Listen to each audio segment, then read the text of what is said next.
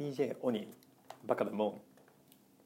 この番組はビジネス系のコンテンツを中心に独断と偏見で気になったものをピックアップします。必ずしも世間的に旬なものとは限りませんのであしからず。それではスタートです。はい本日は文庫ですね、えー、選択の科学。コロンビア大学ビジネススクール特別講義。文春文庫、えー、著者がシーナ・アイエンガーさん。コロンビア大学ビジネススクール教授。翻訳が櫻井優子さんです。はい、でこの著者のシーナ・アイエンガーさんは、えー、そうですね。スタンフォーコロンビア大学のビジネススクール教授なんですけども、えー、一番有名なのエピソードはですね、えー、ジャムの選択っていう話があってですね。えー、アメリカのスーパーで実験をしたらしいんです。えー、っとジャムの試食ですねジャムの試食をの実験をしたと、えー、そこはもともと品揃えが非常に豊富で、えー、ジャムの種類も何十種類もあるようなお店らしいんですけれども、えー、24種類のジャムの試食とえ6種類のジャムの試食の時と、えー、でどうなそのどのくらいの人が立ち寄るかとかどのくらい売れるのかっていうふうな実験をしたらしいんです。はい、まあ最近、うん、この手の話をこの手のこの話をまあ知ってる方も多いかもしれませんけれども、えー、24種類の時と6種類の時の、えー、時にそれぞれまあ立ち寄った人にクーポンを渡したそうなんです。で、えー、その立ち寄った客のうちお客さんのうちジャムを購入したのは、えー、24種類のジャムの試食をした場合は、試食客のわずか3%だったそうです。それに対して、えー、6種類の試食に立ち寄ったお客さんのうちジャムを購入したらなんと 30%10 倍も違うんですね。まあ、実は、えーと、そこの立ち寄った客数が24種類の時が買い物客の 60%6 種類の時は40%ということだったのでジャムの購入した客の人数は6種類の時の方が6倍24種類の時の6倍の購入した客の人数だったということです。まあ、要は選択肢が多すぎると、えー、あまり買わないというふうな話ですね。はい、で、えー、実はこの本が先なのか、えー、どうなのか分かりませんけども、えー、あれですね TED で、えー、彼女はこのシーナ・アイエンガーさんという女性の方なんですけども、えー、 TED でも同じ選択の科学というふうなタイトルの講演をしています。で、えー、そこでこの本の中にも出てくるエピソードではあるんですけれども冒頭に出てくるのが日本に滞在していた時の話です。はい、どんなエピソードかというと、えー、1995年ですね日本の京都で数ヶ月を過ごしたそうです。で、えー、レストランに行ったと。でレストランに行って、えー、シーナシーナさんはお茶にまあ、砂糖入れてるものが好きだと。まあもともとアメリカでそういうお茶を飲んでいたかその日本茶みたいなものを飲んでいたかどうかは知りませんけれどもとにかくお茶はお砂糖を入れて飲むっていうふうな習慣があったらしく、え、あるレストランで砂糖入りの緑茶を注文したそうです。そうすると,、えーと、ウェイターの方がぎょっとして「緑茶には砂糖は入れませんと」で、えー、と丁寧に説明したと。その習慣は知ってるけれどお茶を甘くして飲むのが好きだから何とかできませんかって言ったら結局まああ責任者まで出てきてだけどできませんというふうに断られたそうなんです。で、えー、そうしたところそれで、えー、結局彼女はコーヒーを注文したそうです。あそうですねその、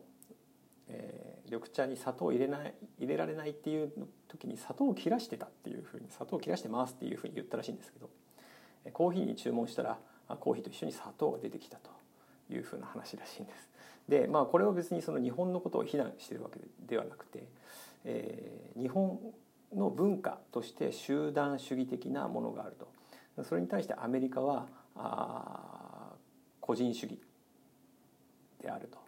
アメリカではバーガーキングでも、えー、スターバックスでもカスタマイズしてください。どうぞしてくださいというふうなサービスになっていると、まあ、そこの文化の違いが今回のような出来事になったんだろうというふうな話です。でアメリカではその個人主義っていうのが、まあ、極端に世界中の中でも、えー、高いと。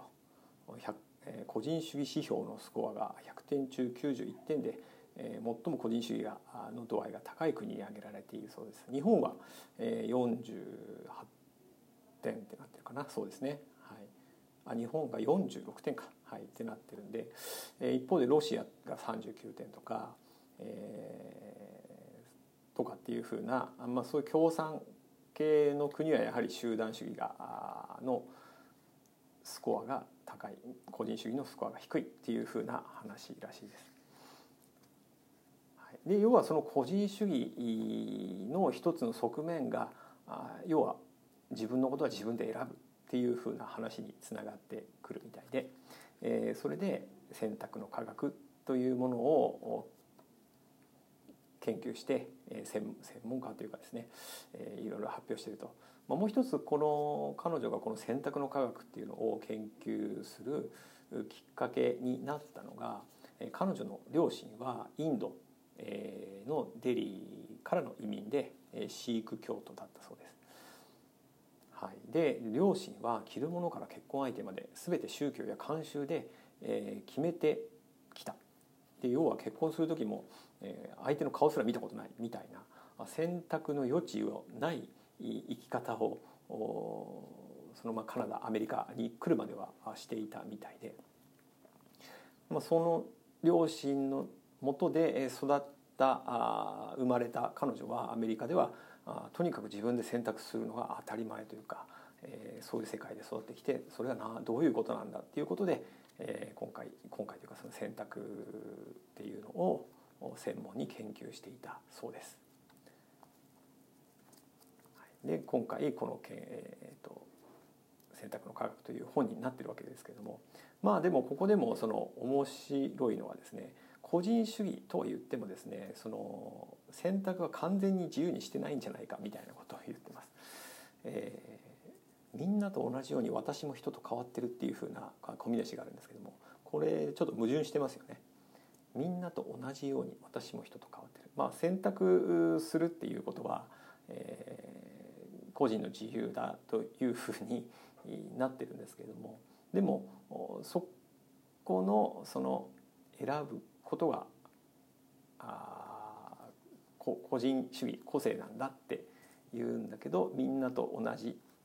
になるとではないみんなと同じようにっていうところはなんか共通してしまっているというふうなことみたいです。人はその他大勢と見られることに我慢できない、まあ、人はって言ってもここでは主にアメリカ人アメリカではっていうことだと思うんですけどもっていうふうな話にもなっています。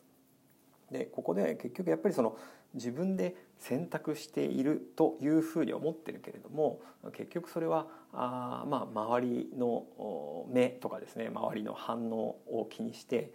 えー、自分の行動の一貫性を保とうとしているに過ぎないんじゃないかというふうなことを言っています。はい、でもう一つその選択は作られるっていう話で、えー、例えばファッションの流行の色みたいなものもありますけれども、まあ、あれも結局はあ作られているものですよねっていうふうな話が出ています。はい、でまあこれを聞いて思うのはうんまあ最近そのグーグルがアメリカ当局からですね、えー、いろいろ言われてますけれども、えー、例えば Google の検索なんかもあれは自分で、えー、キーワードを検索して自分で選んでるっていうふうに思ってるかもしれませんがあれって結局その検索のアルゴリズムで出てくる結果を自分が選んでるだけで本当に純粋に自分が選んでるかっていうとそうではないですよね。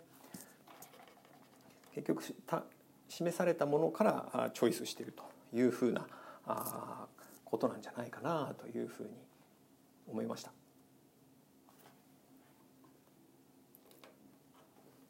はい、えー、この本ですね実は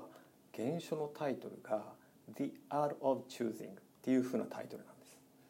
まあ直訳すると選択する技術っていうことなんですかね。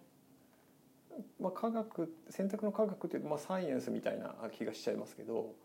現代は「The Art of Choosing」まあ直訳すると